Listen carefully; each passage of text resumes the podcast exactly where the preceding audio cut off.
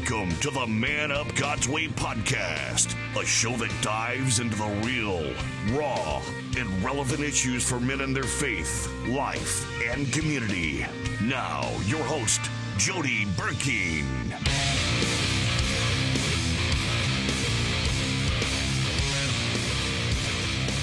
Man Up God's Way podcast. And here we are again.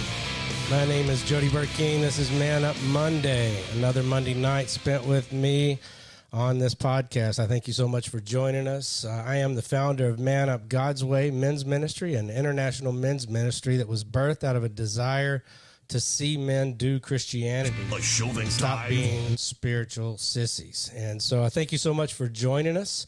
Um, again, uh, we are really excited tonight. I got my son in the, the studios tonight. How you doing, Gabe? Good. How about you? Good. We had a, a little bit of uh technical difficulty there, man. I think we got it resolved I, now. I think so too.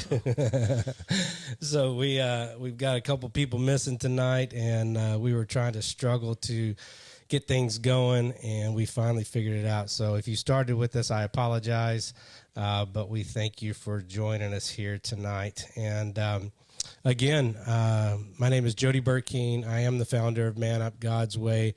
And um, I also want to show you a little bit how we pay for this podcast. Uh, your donations to our Man Up merch store. It's manupmerch.com, where you can get all the cool stuff um, in our, our store. We've got t shirts, we've got books, got coffee, coffee mugs. Uh, this is one of my favorite coffee mugs because this is a manly coffee mug. This thing holds almost two cups of coffee. It's perfect for a good morning start, and uh, I love uh, love the way that it feels. It's a good manly coffee cup. Speaking of coffee, check this out. This is our Man Up coffee right here. Uh, one of my favorite coffees, and it is a really really good, good tasting, good smelling, uh, strong coffee. Will put hair on your chest, so make sure that you grab that as well. Also have water bottles. Good water bottle right here. I got a massive uh, to go mug. Check that out. This is an awesome coffee mug. So if you like to travel much, it's got a great top, good lid on it, and everything. And then our books. Uh, we highly encourage men to grab this. If you're new in the faith, maybe weak in your faith, uh, this is a great kick in the butts uh, book. It's my testimony of uh, how I learned to man up God's way. And then the book that I can't reach is called Pursuit of a Godly Life. Um, live like Jesus matters. And I walk you through Second Peter chapter one, five through twelve, and it talks about the the characteristics uh, or the virtues of being a Christian. And so I broke down uh, those each one of those for uh, for you to learn what faith is, learn what moral excellence is, and so forth and so on. So again, really excited uh, to be here, and um, again tonight is going to be a little bit special. Um, I just got myself on here. We don't have any guests, uh, which is is good and bad. Um, one of the guests that we had kind of got his days mixed up, and he will be here in the near future. Looking forward to it. But we really got some great guests coming up. We are booked through August, um, every day through the rest of June, July, and August.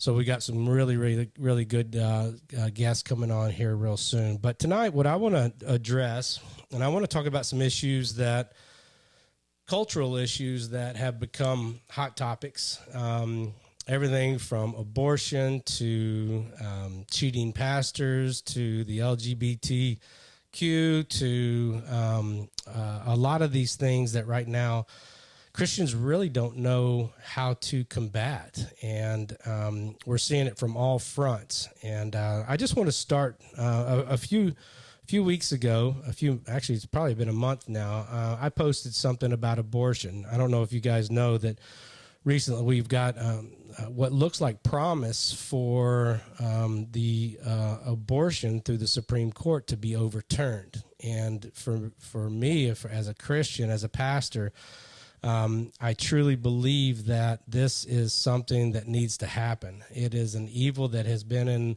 the United States since 1972, and uh, we've killed over 67 million babies uh, in that time. And 99% of them are um, for convenience, not because the mom was dying or not because, um, you know, there was an uh, abnormality or anything like that. It was literally for convenience. And so, I, I, preached a sermon not too long ago um, at my church, and, and what I was encouraging Christians to do is that number one, you need to be praying for this. Uh, number two, you need to step up and actually do something. And what I mean by that is that um, what they're going to yell and scream and cry is that think of all the kids that are in foster care right now. Think of all the kids that are in um, uh, adoption homes or agencies and uh, orphanages. Uh, the Christians need to do a better job in what in what they're doing. I had a guest on not too long ago um, who uh, runs an orphanage, actually a couple of orphanages in Haiti, and he said uh, in the United States, if uh, if if Christian families were to adopt 1.5 kids, which obviously you can't adopt a half a kid, but if you were to adopt two kids, let's say, uh, we could take care of the foster care and the abortion or the um, orphanages uh, all all at once if just the Christians would step up and do that. And so I want to encourage you if you're a believer, if you're a follower of Jesus Christ, number 1 to be praying that they ban abortions all across the board. Now, I know it's not going to take care of everything because the states will then jump in and you're going to have just like you have red and blue states, you're going to have abortion states, and um, you know everybody's talking about you're going to have abortion tourism um, and different things like that. So, I want to encourage you to be praying that God uh, gives strength and wisdom to our Supreme Court justices to make the right decision. Um, this is not a freedom of choice or the rights to your body. I mean, it, it is literally the death of a baby. Uh, second thing is, I want you to uh, be praying about what you can do, what God would lead you to do in a, a situation to where maybe you have the o- opportunity to adopt a child or to foster children or to be a big brother, big sister. But the church has to get out of its four walls and actually do something. And uh, this is going to be a hot topic coming up, I guarantee, in the elections. Um, if they don't decide, if the Supreme Court doesn't do anything between now and then, there's probably going to be some bad things that come out against some Supreme Court justices. Like I can just see the writing on the wall, so to speak. And I just want to encourage Christians to to do those two things: pray and actually do something. Get out and make a difference. Um, and so, my point in telling you that was a few months ago. I actually posted something on uh, about about abortion, and man, I've got probably 4,000 people that are on my personal page. And we have 877,000 followers on face our Man Up God's Way Facebook. And I've got 42,000 men in a group, private, uh, a private group, men only. Um, and then we have our app, and I'll talk a little bit about our app here in just a minute. But um, I got lambasted for posting stuff about abortion, uh, not only from you know the the left wing friends that I have or people that follow me, uh, but also from Christians. And um, it is a very very hot topic, and I just don't see how you can justify it. Number one, biblically or even morally. If you weren't biblically moral, um, even just a moral side of you, I just don't see how it can be justified. But my point in doing all and saying all this is that we really want um, Christians, or I really want Christians to step up and actually uh, let's do something. Let's help out. Let's see what we can do uh, to make um, this world a better place by not killing our babies, and uh, uh and then do something on the side there as well. And in that post that I created uh, about abortion, and even today I, I had a post about um, a, a drag, um, some drag queens actually hosting a family get together uh, for children, and it was it was a family fun night for um, these drag queens, and they you know bring your kids, and it's going to be a family fun night and all kinds of crazy stuff. And I posted something about that, like number one, gosh, I, I feel sorry for um, the families that feel that they need to take their kids to something like that and, and indoctrinate them. Uh, the second thing I was talking about was the indoctrination. And um, somebody posted, as well as on the abortion page, posted, how come you don't talk about, you know, pastors abusing children or cheating on their wives and all of that? Well, I have talked about that. I have preached about that. And that's something that we're going to talk about tonight uh, for those of you who don't know, uh, recently the SBC has been lambasted, and I am not a part of the SBC. I just want to uh, let you know that, and uh, don't have anything wrong uh, that that I disagree with much on. Well, up until recently, I should say. but they did do something really, really stupid, and they withheld names of pastors who were abusing not only women, but it sounds like children as well. And so, a couple of people were like, "How come you don't talk about that? How come you don't blast them?" Well, I spend most of my days as a men's minister um, and a men's leader dealing with the subject of sexual immorality for men, it is a major issue. It's a major problem. And for pastors, it is becoming a bigger problem, not because of their congregation, but because of themselves.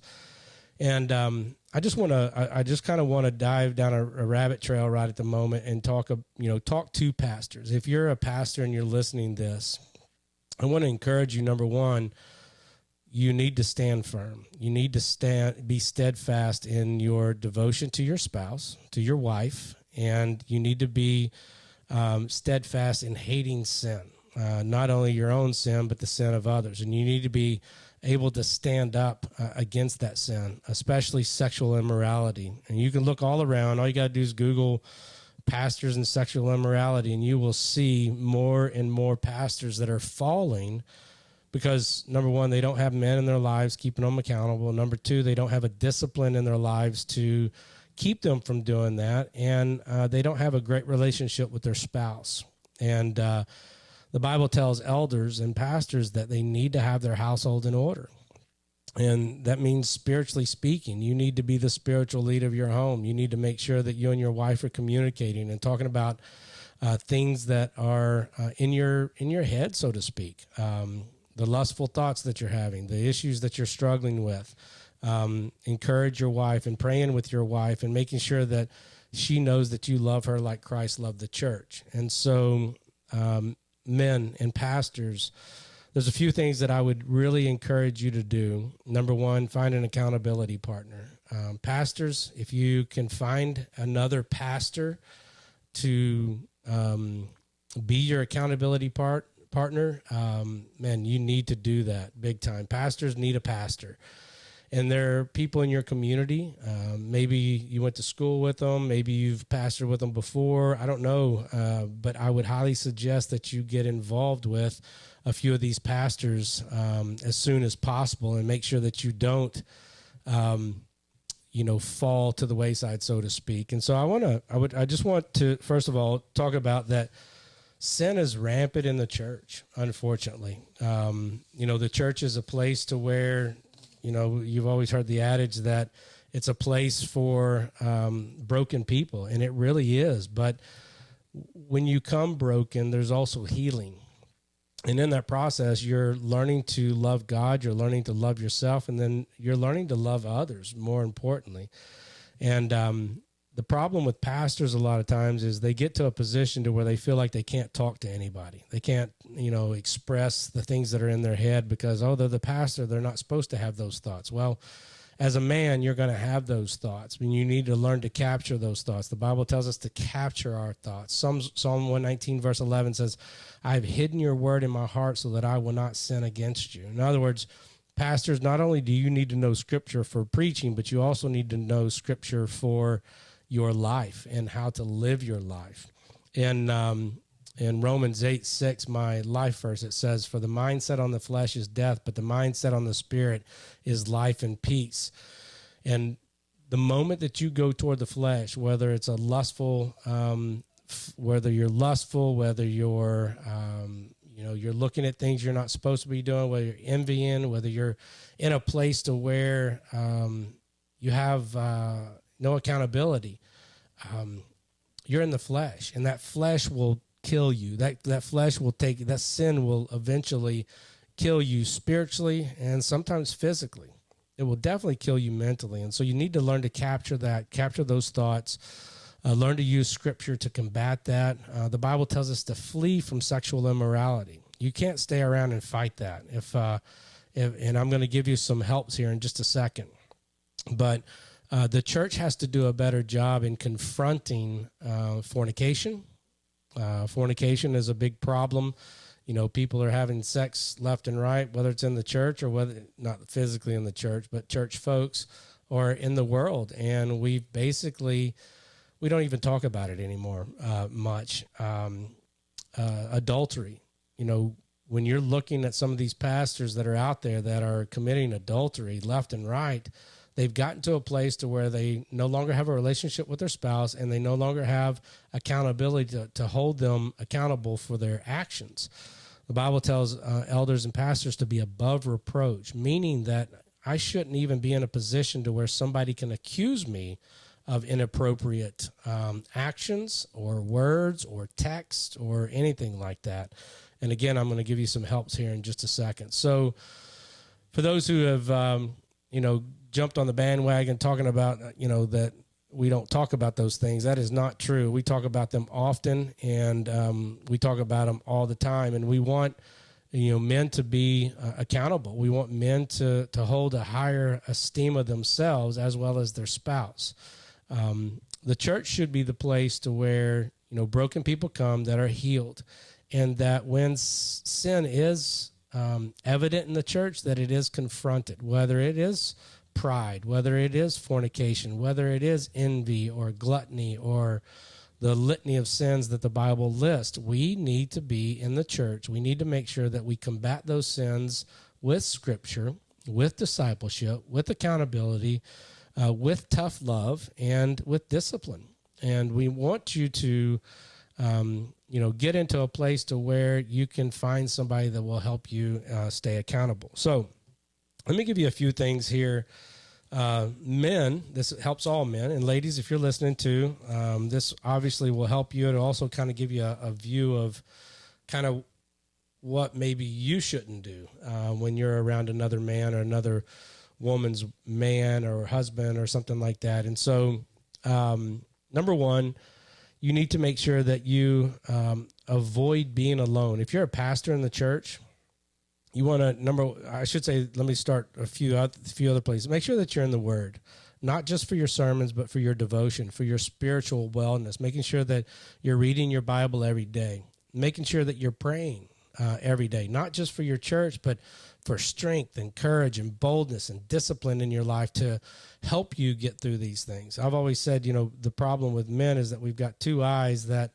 um, take us to places that we shouldn't go. And once that lust becomes action, uh, it will take you further than you've ever wanted to go. And so I want to encourage you to make sure that you're in the Word of God, that you are praying, and that when God reveals those sins in your life, that you are repenting. And then make sure in the church, as a leader, as a man, make sure that you're never alone with another woman. Uh, in my life, here's what I do uh, I don't counsel women by myself, I counsel them with my wife.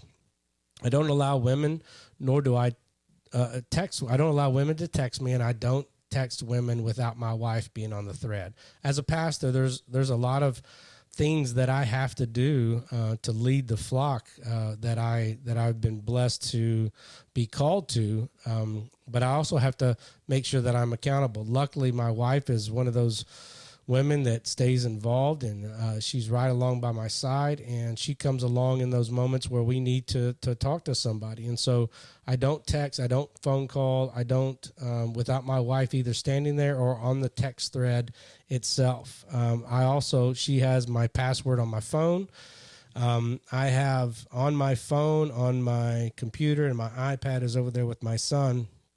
I have on all of those uh, blockers for pornography. Uh, if I were to search anything um, whatsoever that would be sexual in nature, my wife and my elders will get an email. And so I've put in barriers in my life to help me make sure that I don't go down that rabbit trail. Um, when I'm at church, uh, when I'm in the church building itself, I don't go into another room where another woman is. Um, matter of fact, not even two or three. I usually stand outside the room. Um, I don't try to, to, to go into those. I don't do anything behind closed doors.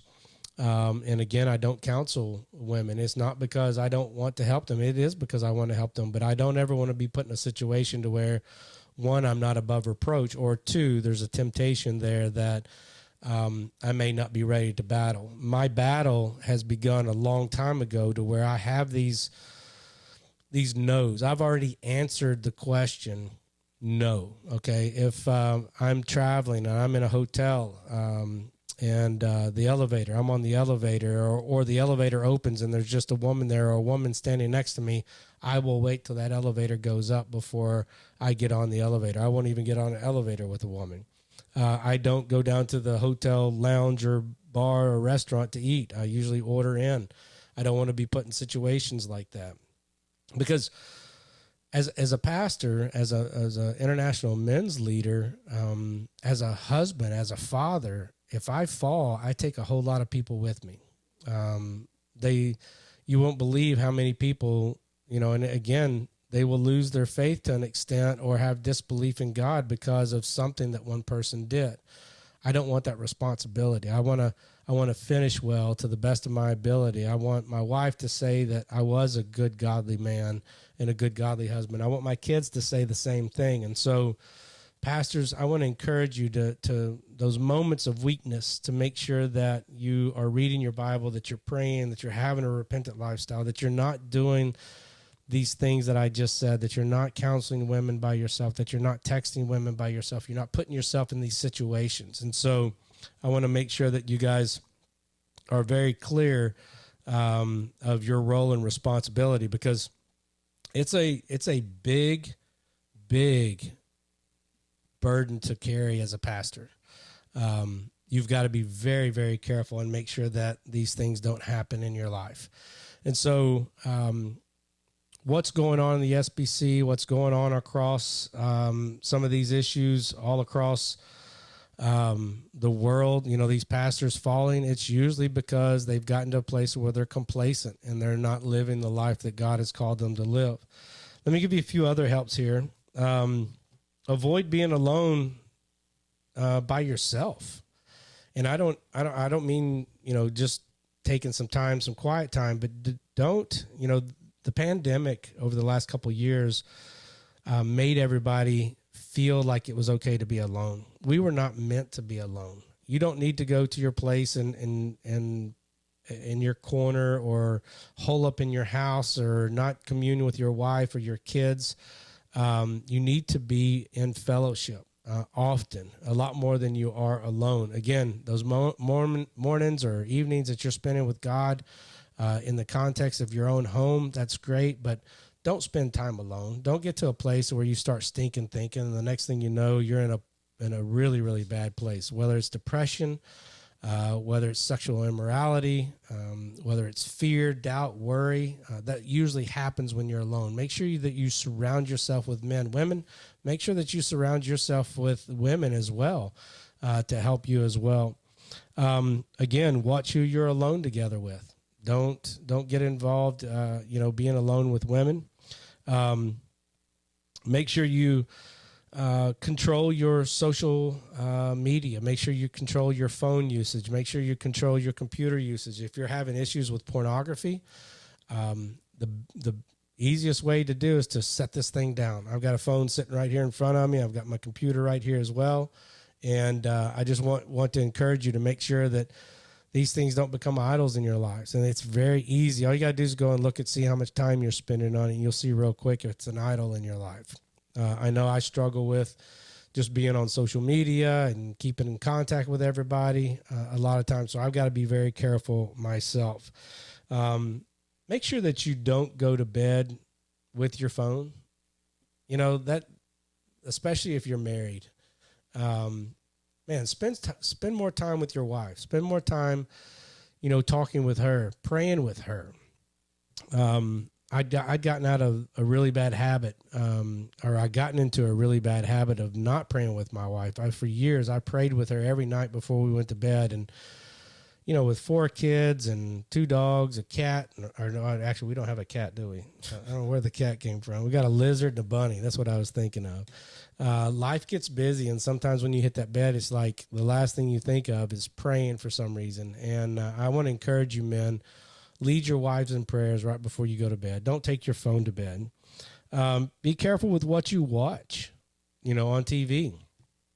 Um, I have a rule in my house that anything that's sexual in nature, um, one we don't watch. Number two, if it comes on, you know, unknowingly, uh, I bounce my eyes and I've taught my sons how to bounce their eyes, and that's literally just taking your eyes off of what you're looking and making sure that uh, you bounce them somewhere. Try to collect your thoughts, capture your thoughts, and make sure that you don't allow that visual to take you any further than that temptation. Um, again, be careful with what you watch and don't allow some of the filth and the evil stuff to come into your life that way. Memorize scripture. This is how you fight temptation. If you remember Jesus in the wilderness, Jesus fasted for 40 days. He'd just been baptized. Like he, he, you know, this is when he's getting ready to start his ministry. He'd just been baptized. He goes out into the wilderness 40 days, and all of a sudden, Satan pops up and starts tempting him. What Satan was doing was he was tempting him by misusing scripture, but obviously, Jesus is the word, so he knew the scripture. And again, so does Satan. Satan knows the scripture as well, but he also knows how to misuse it, a lot like a lot of false prophets do. Um, Jesus used scripture to combat Satan. Every time that he said, Hey, man, I'll give you the kingdom, I'll give you the world, I'll give you this, I'll give you that. And he's like, every time he came with scripture, memorize scripture. Find, man, five, ten verses, man, that just really help you and that, uh, that, that, that, make you feel like you're you're able to combat. Romans 8 6 i said earlier my life verse for the mindset on the flesh is death but the mindset on the spirit is life and peace. I have to go to that verse often because there's moments as a man, whether it's visually or anger or worry, de- depression, fear, like there's sometimes the flesh will take over in, in moments, but I capture that thought by going, okay, I'm not going to the flesh because I don't want this kind of death. I don't want to, the, this kind of misery.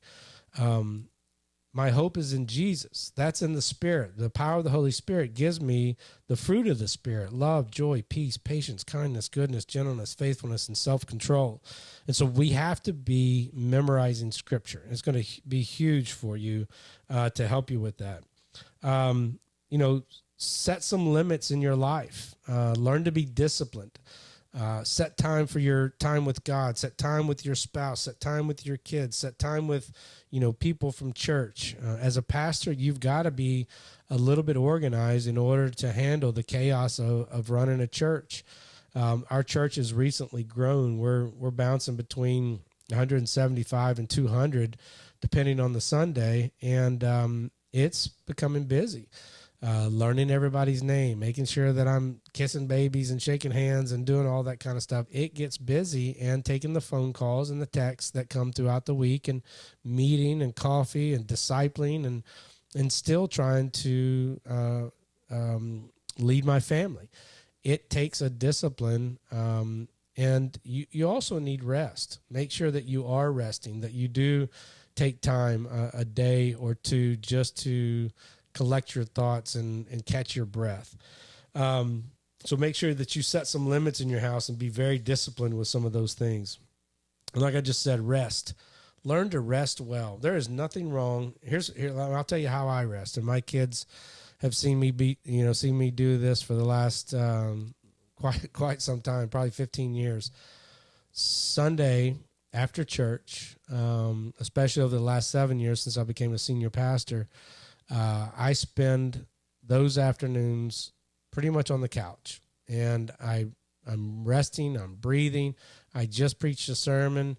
I spent four or five days just preparing for it and getting it ready. And there's this, and pastors, you'll know what I'm talking about, man. There's this great well up in you Saturday night and Sunday morning. You wake up early and you're ready to go. And then all of a sudden you preach your sermon. It's like. And Monday morning depression is real, just so you know. Uh, pastors, you're not the only one who goes through it. Just so uh, I shouldn't say, as a pastor, you're not the only one who goes through it. All pastors really go through it. So spend Sunday, Monday if you can. Most pastors will try to take Monday off. Uh, I also have a second job to where um, I'm trying not to make the church, you know, um, have to pay so much to my salary, but I'm still supplementing some of that. Hopefully someday it'll be um, 100% full time. Right now it's just about 80% and uh, but I put hundred percent into that eighty percent. So I need that Sunday afternoon to make sure that I rest. Um, work hard, man. When you're studying, study hard. Um, when you're uh, working, work hard. When you're discipling, disciple hard. You know, in those moments that you're doing those things, make sure that you're doing it full force, hundred percent and uh, do a great job of it. Um, one thing that most pastors, you know, don't really think about, and the congregation definitely doesn't think about uh, about the things that a pastor goes through. But uh, I want you to to learn to resist the devil.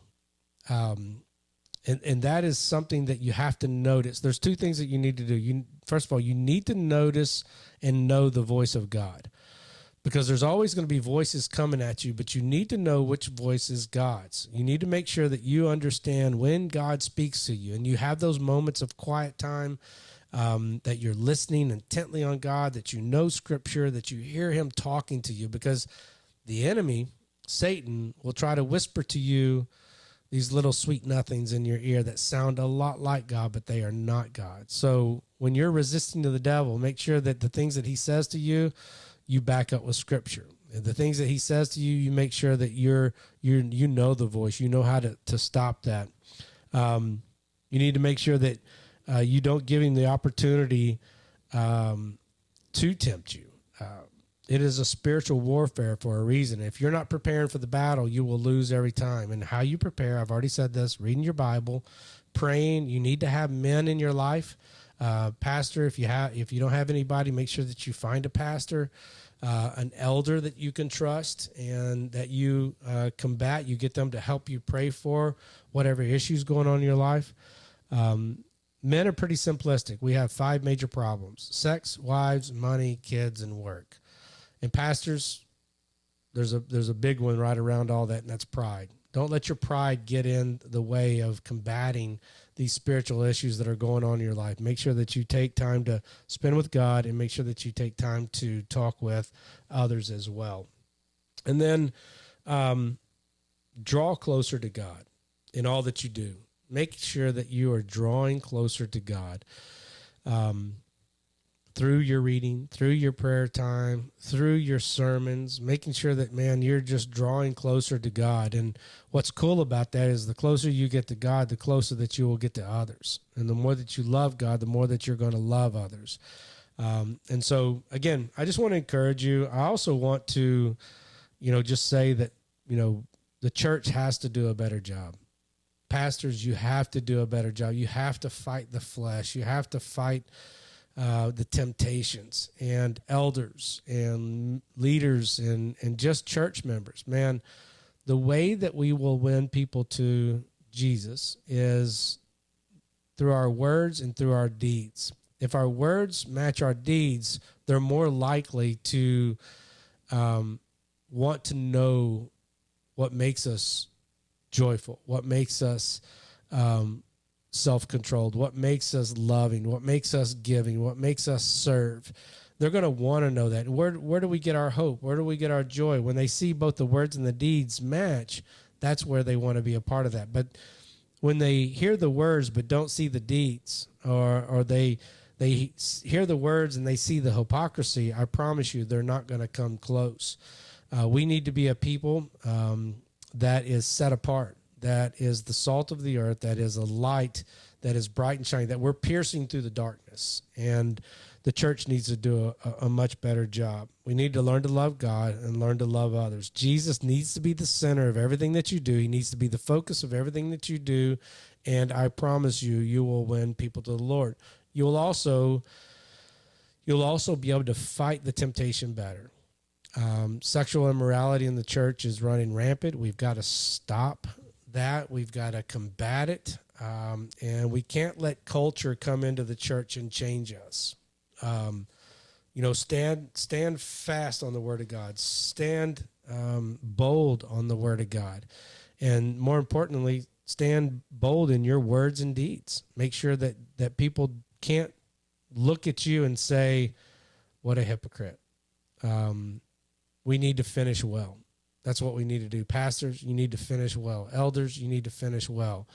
Church folks, you need to finish well. Men, husbands, fathers, you need to finish well. Do everything in your power to make sure that you don't get caught up in temptation that will lead you down a, a, a rocky road. I spend a lot of time with um, with um, ministries that actually deal with sex trafficking, and um, in more than one instance from different people that are involved in these. A lot of these are military guys that go into third world countries and they'll bust rich Americans buying um, children for sexual favors, sexual acts, um, prostitution, and then they'll also bust the ring while you know the child ring, uh, sex trafficking ring while they're there. And many times after they do the bust, they have the men sitting in a room and you know, they're asking them, how did you get to this third world country all the way from America to buy a, a child? In almost 100% cases, it always starts off with lust and pornography. And so what happens is this lust happens in their eyes. They don't combat it. They get into pornography. The next thing you know, it's the pornography that's not doing it for them or the affair. Uh, next thing you know, it's child porn and uh, pedophilia, and the next thing you know, it's not good enough just to do this. You've got to go to a third world country, and so sin will never satisfy. Uh, as a matter of fact, it, it's almost insatiable. Sensational. Uh, you've got to be very careful to nip it at the bud real quick because sin will always take you further than you wanted to go, keep you longer than you wanted to stay, and cost you more than you wanted to pay. And so make sure that you learn to have the spiritual battle uh, that begins in your eyes, begins in your mind, and more importantly, once you impart the word of God into your heart, you will learn not to sin uh, against God. And so all the stuff that is going on in the SBC, uh, again, uh, a new uh, 205 page um, database was made public uh, in May of last month. And it has more than um, 700 entries of sexual abuse inside the SBC. And it's not just pastors, but it's also uh, staff members, youth leaders, uh, youth pastors, different things like that. So it's a it's a litany of people that have gotten into trouble, but unfortunately, much like the Catholic Church, the SBC thought it would be okay to hide some of this information. And I think that's probably the wrong thing because I think once somebody does something like that, the best deterrent is to know that there are consequences. Somebody goes to jail, you know that there's going to be a consequence. Um, that should happen in, in every case, especially when it comes to abuse uh, and or pedophilia. They need to be busted. They need to go to jail, and uh, they need to start serving their time. I'm not saying that they can't be forgiven. Uh, they can repent, but they definitely don't need to be in leadership. They definitely don't. They they definitely need to suffer the consequences from that. So, church officials kept a private list of abusers. Uh, this investigation found, and uh, it's over ten years, and it's a it's a very very sad thing, and it breaks my heart that the church would you know do this and that they would actually allow something like this to happen. We have to be firm. We have to be bold. We have to set up policies and procedures within the church so that doesn't happen. Um, we've put up, um, you know, monitors in our church to make sure that you know we we can at least keep an eye and an ear on things that are going on uh, to make sure that something like this doesn't happen. We have security to to make sure that some of these things don't happen. You know, the church needs to be proactive about this, um, making sure that you do background checks, making sure that you're having discipleship lead, you know, discipleship to teach men and women what this looks like and how to to to be godly. And um, uh, we need to do a, a, better job of it. And so, um, yes, pastors sin, um, but they don't have to to sin like this. They don't have to get into situations that lead them down a road that is far worse off for them. And um, we got to be very, very careful about how we present ourselves uh, to the rest of the world. Um, guys, as a pastor, you will be judged more harshly, just so you know. Uh, Bible tells us so. For those who want to lead, um, it's a great thing, and it really is. And if you're called for that, it, it is a major blessing. But um, God tells us that there, there's a higher responsibility for you. You need to make sure that um, you are approved by God, that you are um, hearing from God, that you are loved from God. You've got to be really, really, really careful about how you present yourself, how you present the gospel, and how you lead and shepherd your church. Um, they should never put you on a pedestal, but unfortunately, they do. And um, you are the, the, the mouthpiece of the church. You are the the leader, the visionary. You're the the person that they they look up to, um, and you need to be that person. You need to make sure that you don't let them down. Um, and if you can't handle the the pressure of it, then you know, gosh, step down, uh, move over, let somebody else take that position uh, for you. But you've got to be very, very careful and stand firm on the Word of God, and preach the gospel and love like Jesus and disciple like Paul, and make sure that you're serving and giving to your congregation, but protect yourself. Make sure that you're setting up barriers. Make sure that you're doing the right things. Make sure that you don't put yourself in a situation or a position that will cause somebody to think that you're not above reproach. And so, um, I'm going to spend some more time uh, later on in a few podcasts. I've got some people coming on on Monday night that we will dive into this a little bit deeper because it is a big issue within the church, and uh, I'm not going to poo poo it. I'm not going to, you know, say that it's okay because it's not okay. The church should be the place to where, um, especially in leadership, is that you're you're not sinless, but you are sinning less. Um, that you have set yourself above. That you have, you know. Uh, disciplined yourself to make sure that those things don't happen. And I want to encourage you to um, find help, seek help, get accountability. Um, make sure you're reading, spending time with God, and uh, don't allow this to happen in your church. And so, uh, again, you can look through the through Google at all the pastors who have fallen. Um, and usually you hear the big ones, but it probably happens a lot more than you would care to to care to know, to be honest, because even in some of the smaller churches, even um, in some of the parachurch ministries, you're seeing things like this happen. And again, it's not just the church; it's corporations, it's you know, uh, healthcare, it's everywhere. Uh, sexual immorality is everywhere, and uh, but the church is one place that it should not be. Uh, we need to do a better job with that. And so, what makes sexual sin a big deal? Well, um, God, who establishes what is sin and what isn't sin, um, has said that sexual sin um, is a big deal. Uh, whether it's uh, immorality, whether it's adultery, whether it's fornication, whether it's homosexuality, whether it's bestiality, whether it's pedophilia, like there there's a litany of sins that God has deemed sin, and when we take those lightly, uh, we go against God. And whether it's um, marriage between man and a woman, um, you know that's the only context where God gives the blessing for sex, uh, not only for procreation but for pleasure.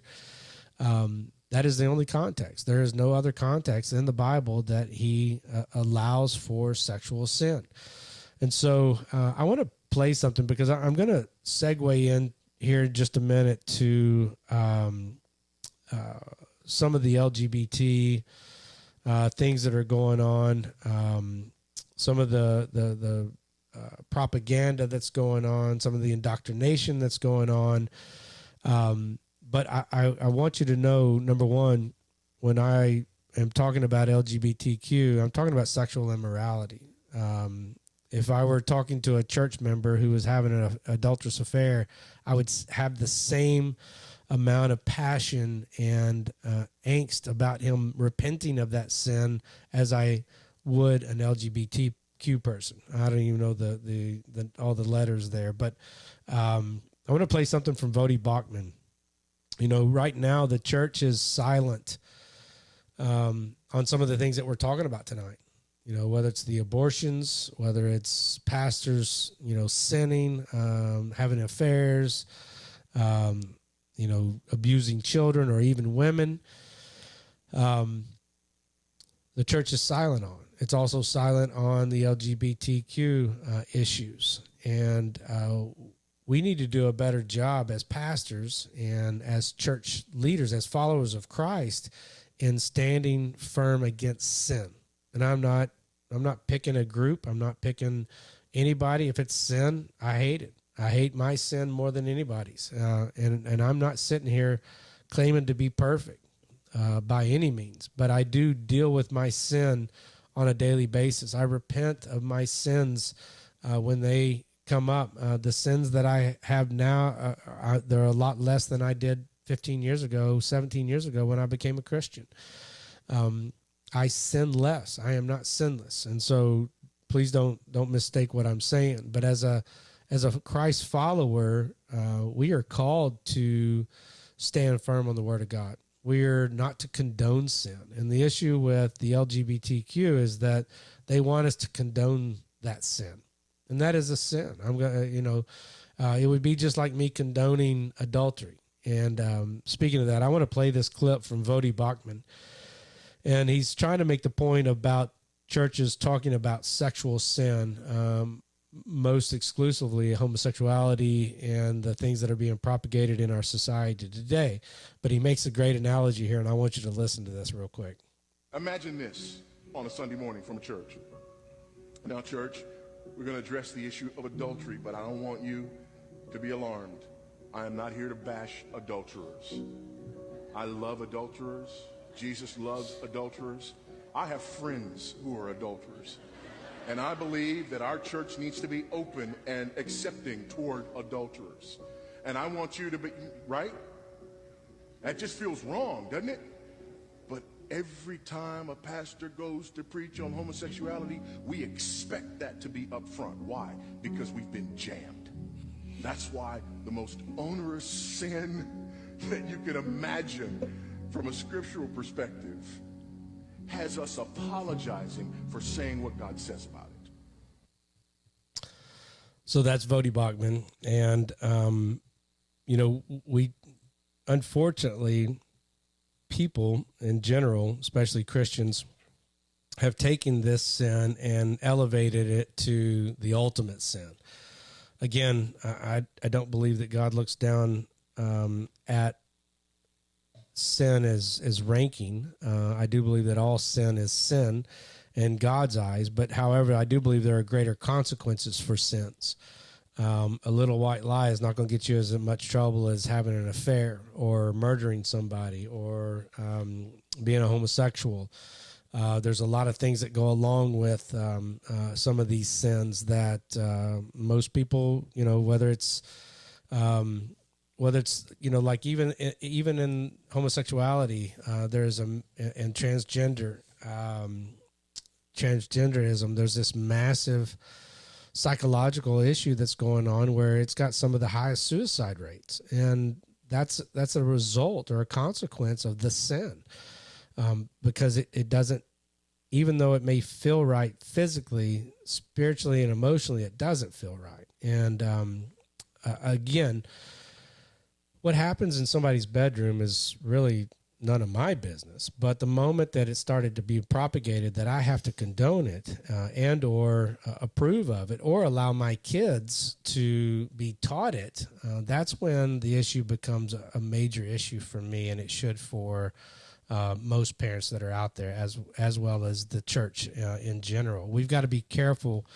um, how we allow some of these things to uh, continue on in um, our school systems and uh, even in our church. Today, I posted um, a, a, an ad that was a uh, family fin- friendly. Let me find it here real quick on my phone. It was a family friendly um, event that um, was a drag show. And let me just read this to you here real quick. It says um, drag brunch, and this is uh, it was last Saturday, Saturday, June eighteenth, and I just I just somebody sent it to me today, and it's sponsored by a, a local company, and I think it's actually a chain. It's a restaurant chain. I'm not going to throw them under the bus right now, but it's a um, hosted by Aria Queer and it is uh, Pride Haven is the name of the group, and it is a drag show for the family. It's drag performances and family fun. $10 for adults, $5 for kids 14 and under. Um, and what blows me away is that, um, the, uh, first of all, number one, that they had the guts to do this is an all ages events, and they've got pictures of these these ladies, or these guys dressed up as ladies. They're not even ladies. One of them actually has a beard, um, makeup, and everything else on, which is is kind of crazy to begin with. But what is crazy to me is that people would actually take their kids, and um, I'm just like, holy cow! Like sexual sin is sexual sin, whether it's whether it's fornication, whether it's adultery, whether it's uh, homosexuality. It it is a sin, and for us to elevate sin and make it prideful, um, like this these groups are doing, is it's kind of sickening to me. Um, it breaks my heart that our children, and again, listen, there's nothing new under the sun.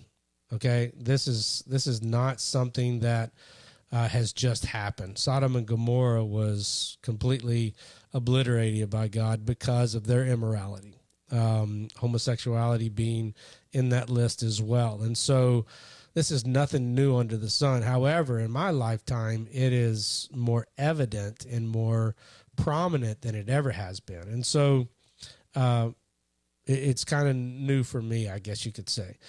So, uh, one of the things that uh, you know I wanted to talk about was that the church needs to stand firm. Number one, on the Word of God. Number two, uh, we don't when we when we judge sin, uh, we are judging the sin biblically. It's not our opinion. It's not our um, our thought process. It is literally, and it should be Scripture. Um, that judgment should come in love. Just so you know. Um, just like I would talk to another brother that was having an affair, I would not yell and scream at him and tell him he's going to hell and he better change his ways and all that. I mean, he should change his ways, and I will tell him to change his ways, but it will be a process that we walk him through to a place to where he's truly convicted to repent. Um, when you're confronting someone who is in sin, whether it's sexual sin or any sin for that matter, if it's done in love, if it's done biblically, you have a better chance of of allowing them to see the truth that comes from behind the gospel. It should never be done harshly. It should never be done mean. It should never be done in hatred. And number two, you're not to judge their eternity. You're only to judge the sin. Um, you love on them to the best of your ability. And again, it, it, it take it's it's a mutual thing. If they don't love you, they don't care what you say. You're not going to really have a say so anyway uh, for you to go on, you know, social media or a street corner blasting homosexuals like the is it the Westboro Baptist, Westboro Baptist, whatever they used to do. You know, God hates fags and all of that crazy stuff that they used to do is that's not that's not biblical either. And uh, unfortunately, when you talk about disliking the sin itself, you get lumped in with those kind of people. As a matter of fact, somebody tried to tell me today that, um, you know, because all the pastors are having sex with kids, you know, some pastors, I should say, are having sex with kids, they lumped all the pastors into that. Um, they also lumped me in with hate groups, and I've never said a hateful thing about them. I do say something about the sin, but not about the person. And so, what does the church do? Well, the the church again is a place for hurting people the, the, the church is a place for uh, um, someone to be able to come in with their baggage and say, I, am confused, I'm hurt, I'm broken, I don't know what to do. Uh, can someone help me? At that time, the church should step up and say, We can help you.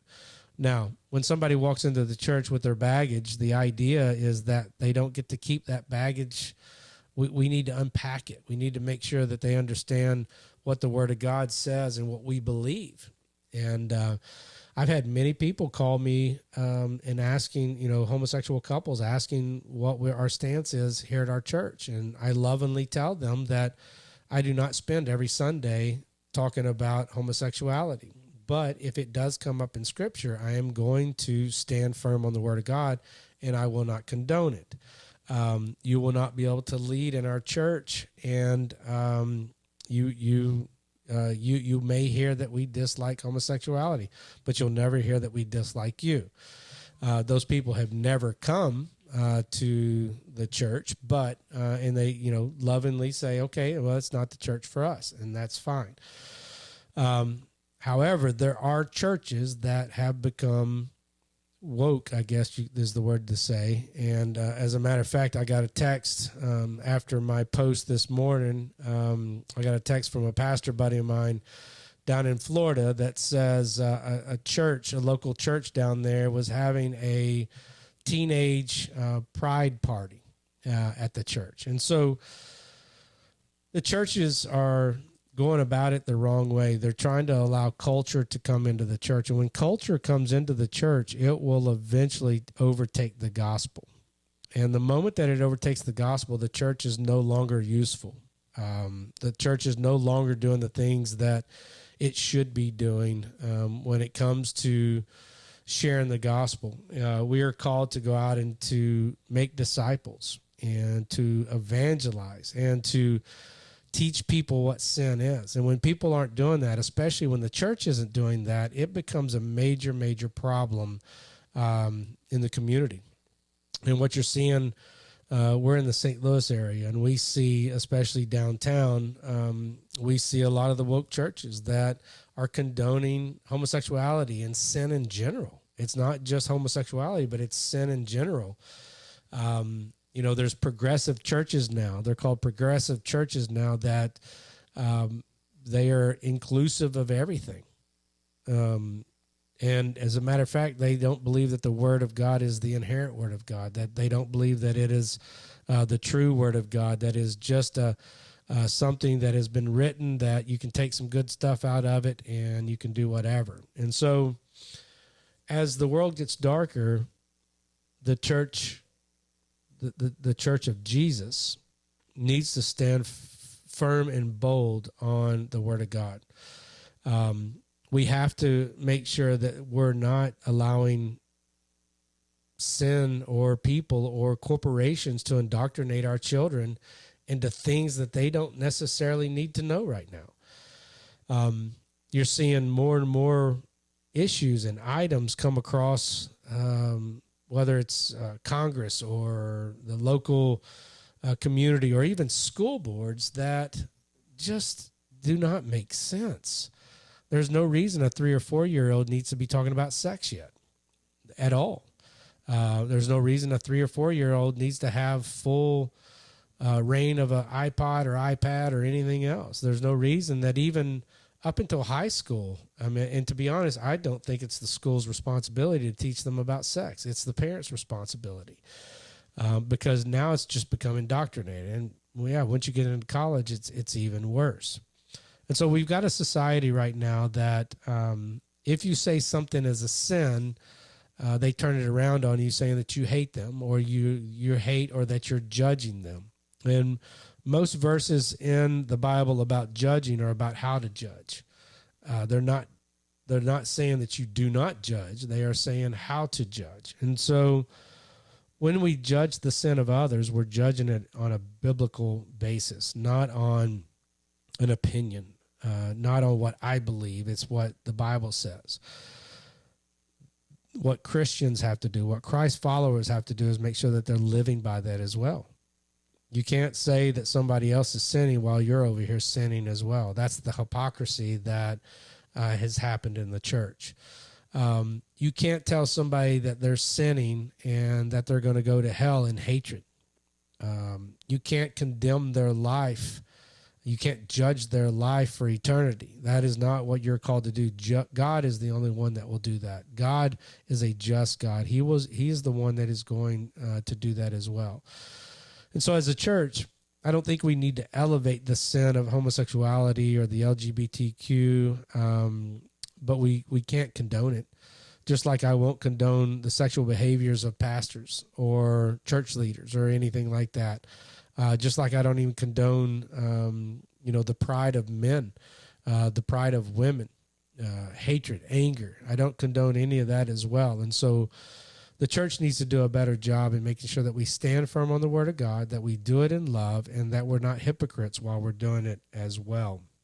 And so sexual sin is a big deal. Uh, again, um, God created man, he created woman. Uh, he ordained, that was the very first thing that he ordained was the marriage of a man or woman.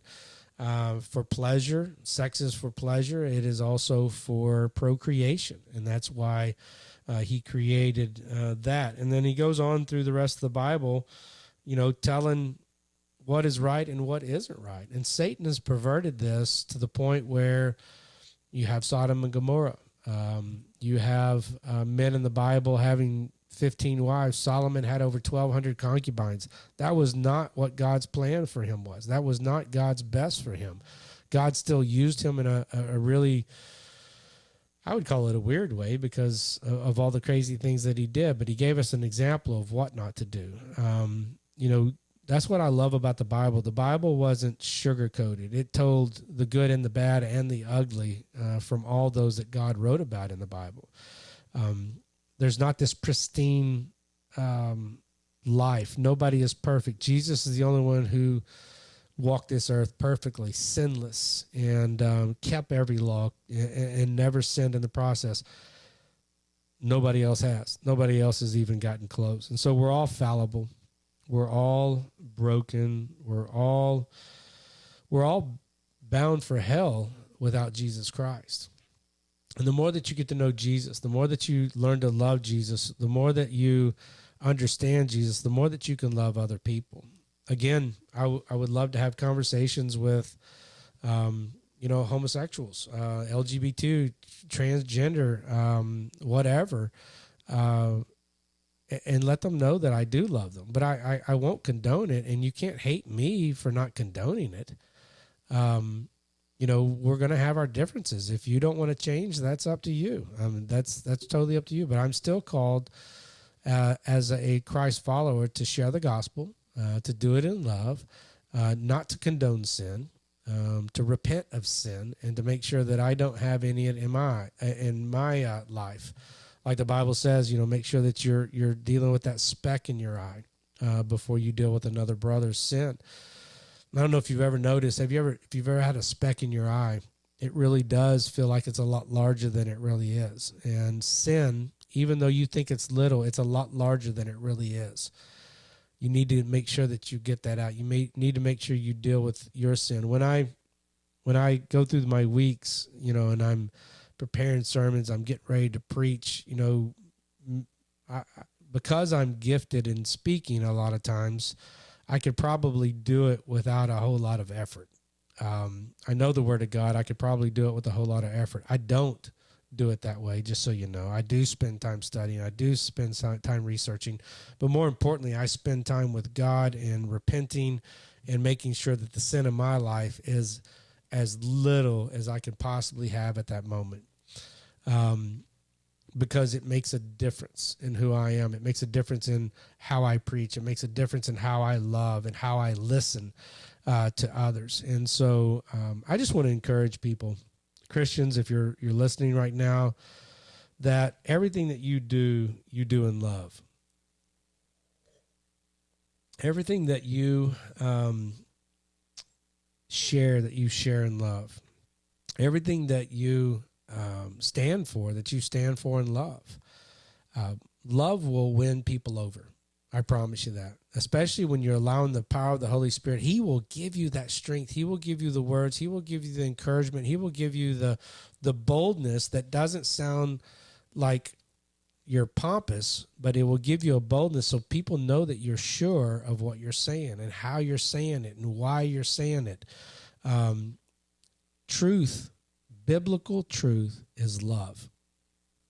I can't say it any plainer than that. Biblical truth is love. When you share with a brother or a sister who doesn't know Oh, let me let's just start with a brother or sister who's sinning, uh, a brother or sister in the faith who's sinning. When you share with them in love that you see something in their life that isn't God's best, and you do it in love, man, most cases you're going to win them. You're going to bring them back uh, into the faith. You're going to uh, bring them into a place to where um, they know that you love them, that Jesus loves them, that they need to repent, that they get back in right standing with God.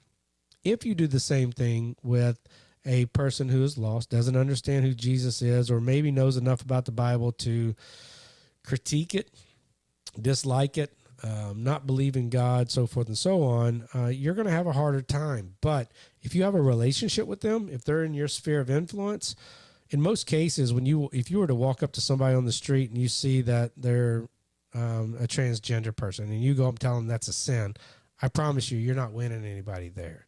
But if they're in your life and they're in your sphere of influence, or even if they're in your family and they see that you love them and that you're sharing the truth with them in love and you're uh, living the life that you're talking about, you're more likely to get them to listen and to um, to to to to to feel kind of what you're talking about.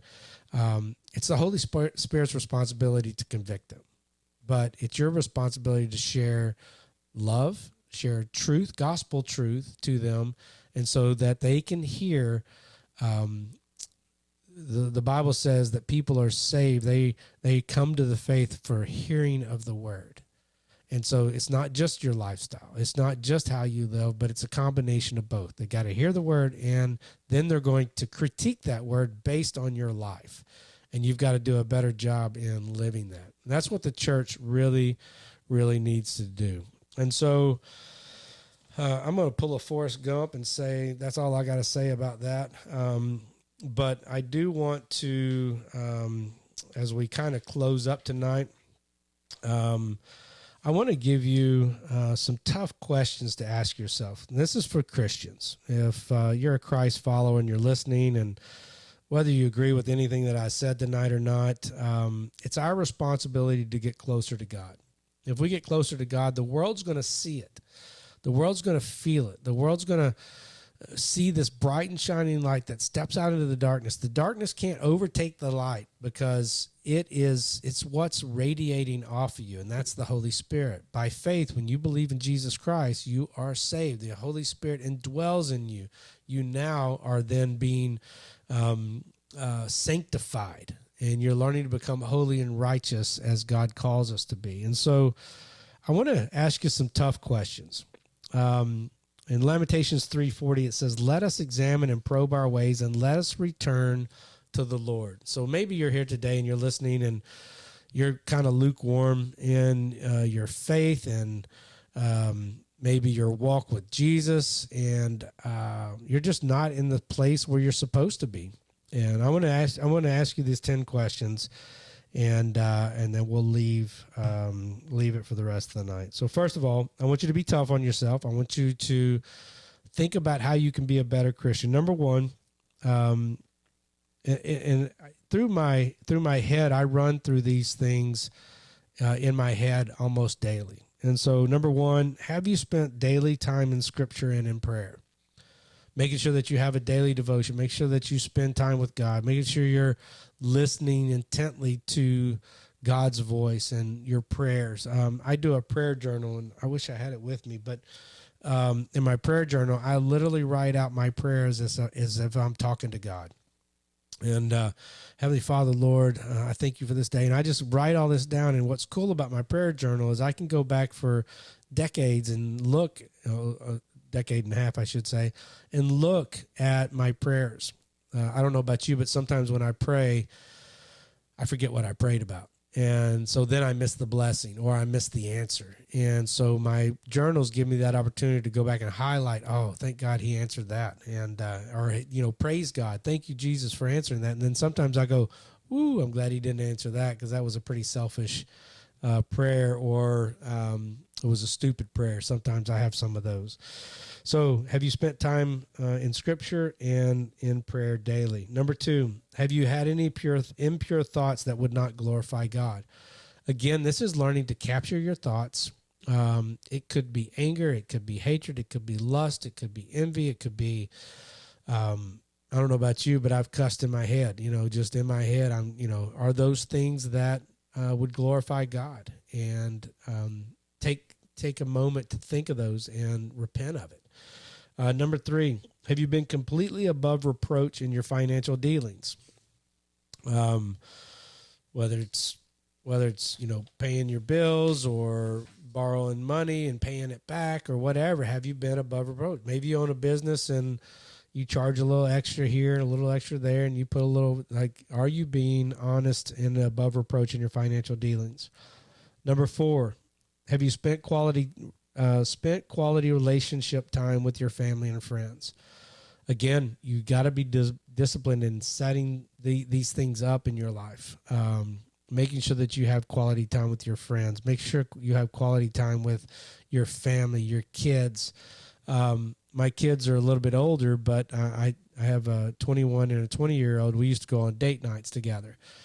Um, my 11 year olds, we've started going on date nights with them, and we get good quality time one on one, individually with them, just to have quality time. My wife and I have date nights. We don't have enough. Man, I wish we could afford to go out every Friday and Saturday night. Um, but we need to have more uh, in our lives. But we do have date nights. It's just time for us to go and just enjoy each other. Number five, have you done 100% best in your job, school, or home? Um, God wants us to do our best. Um, do it unto the Lord is uh, a good old saying. So make sure that you're doing 100% your, your best. Have you told any half truths or outright lies, putting yourself in a better light to those around you? Man, when I was um, an atheist, I used to brag about my money. Um, my wife and I were relatively well off, and uh, we were building our kingdom. And man, I used to just brag about, you know, the money that I had or the money that I would spend, or we would go out to dinner with friends and I would pick up the check and like I would just, you know, and then, you know, my football stories from high school got bigger and bigger and, you know, the things that I do used to get crazier and crazier. And um, it, it was a, a really weird way to live. And um, I had somebody tell me years ago that it's always easier to remember the truth than it is a lie. And that is so true because, you know, the more that you tell these half truths, the more that you got to remember them and the more that you continue to lie over them. Uh, so make sure that you're telling the truth and uh, don't try to put yourself in a better light for other people. People will notice you. You don't have to brag to them about yourself. You don't have to talk about all the great things that you're doing. People will notice that. So don't lose sight of that. Uh, number seven, have you shared the gospel with an unbeliever this week? As Christians, as Christ followers, man, we are called to do that. We are called to go out and share the gospel with everyone that we meet. And uh, so make sure you get in the habit of doing that. If you don't know the gospel, uh, just take a moment to, to, to read Matthew, Mark, Luke, and John. Uh, it's an amazing way to live um, when you're sharing the gospel and uh, uh, learn who Jesus is through Matthew, Mark, Luke, and John. Number eight, have you taken care of your physical body uh, with exercise and proper eating and sleeping. Uh, it's important as a Christian that uh, as a as a person that you take care of yourself. Um, learn to eat right, learn to exercise, stay busy, doing stuff that will uh, keep you motivated. Don't be a couch potato and uh, not do things. I, I, work really hard throughout the day. Uh, I do construction, and this just this morning I packed twenty five uh, 80 pound bags of concrete for a deck that I'm building. And uh, man, I just felt good after doing it. It was hotter than Hades, but um, I felt good after it. Um, took a little nap after I got home, but uh, I exercised, felt good, ate relatively well, and uh, it feels really good when you do that um, on a daily basis. Um, number nine, have you allowed any person or circumstance to rob you of your joy? Uh, don't let the world, and this is this is a big deal with social media. Um, I mean, people get really mad on social media, and they will spend the rest of their day mad or ticked off because of something that somebody said. Half the people, no, I would say less than a quarter of the people. I only know about a quarter of the people. Let me say that on um, my social media, and um, I don't I don't allow it to to get I don't read the comments. I don't worry about that stuff. I don't let people rob my joy. Um, that is a choice that I have. I can either be joyful or not, and that's my choice. I can allow some of the things that are being said to me uh, offend me and take me to a place that I really don't want want to go of depression and worry and fear and doubt. Um, but I don't allow it. I, I'm just not going to allow somebody else to ruin my day. So don't let you don't let anybody ruin your day. And number ten, have you lied on any of your answers today? Um, if you keep this stuff in mind, if you kind of do a physical and mental, spiritual check on yourself uh, more often than not, um, it will help you. It will help you just get to a place of honesty and openness and contentment. Um, that is huge for a Christian is to get into that place of contentment. And so, I just want to encourage you. Uh, listen, the world's getting dark, darker than it has been in my whole lifetime. I do believe that God uh, will help us turn it around. Uh, I don't believe that this is the end of time, even though it feels like it. Um, every minute that you live on this earth is closer to the end of time for you. Uh, in most cases, uh, we're going to to to die like the the hundred percent of the people behind us.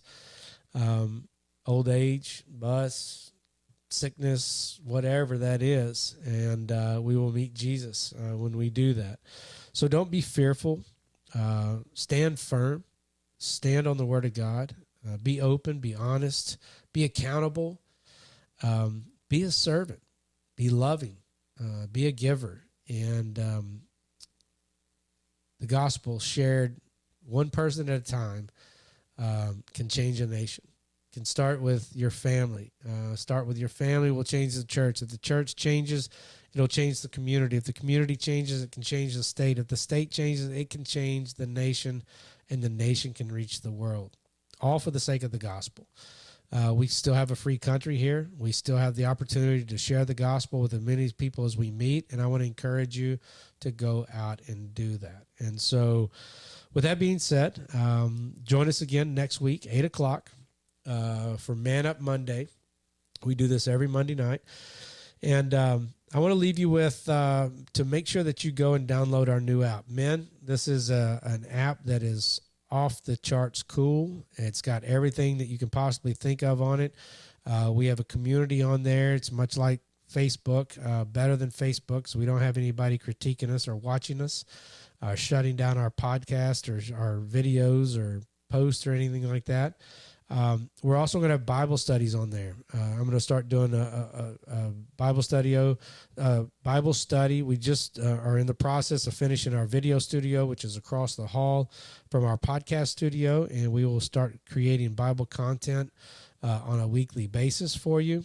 Um, we've got uh, conferences coming up. We've got books coming out, and you can find all of that on our app. It's called the Man Up God's Way app on iTunes and Google. Uh, you get three days free. Uh, after that, it's either ninety nine dollars a year or nine dollars uh, or nine ninety nine a month uh, for a subscription. It is a very expensive app uh, that we have developed here, and we're asking you guys to partner with us. Uh, it's going to be a godly place that hopefully we can. We're going to try to move all of our social media platform to that and get off of social media as soon as we can and uh, we want this app to be uh, a place for men to come and to fellowship with uh, with other men. So download it today, and uh, we thank you guys for joining us tonight. We will see you guys next week. Love you. You've been listening to the Man Up God's Way podcast. Visit us on Facebook, Spotify, Apple, iTunes, and our website at manupgodsway.org.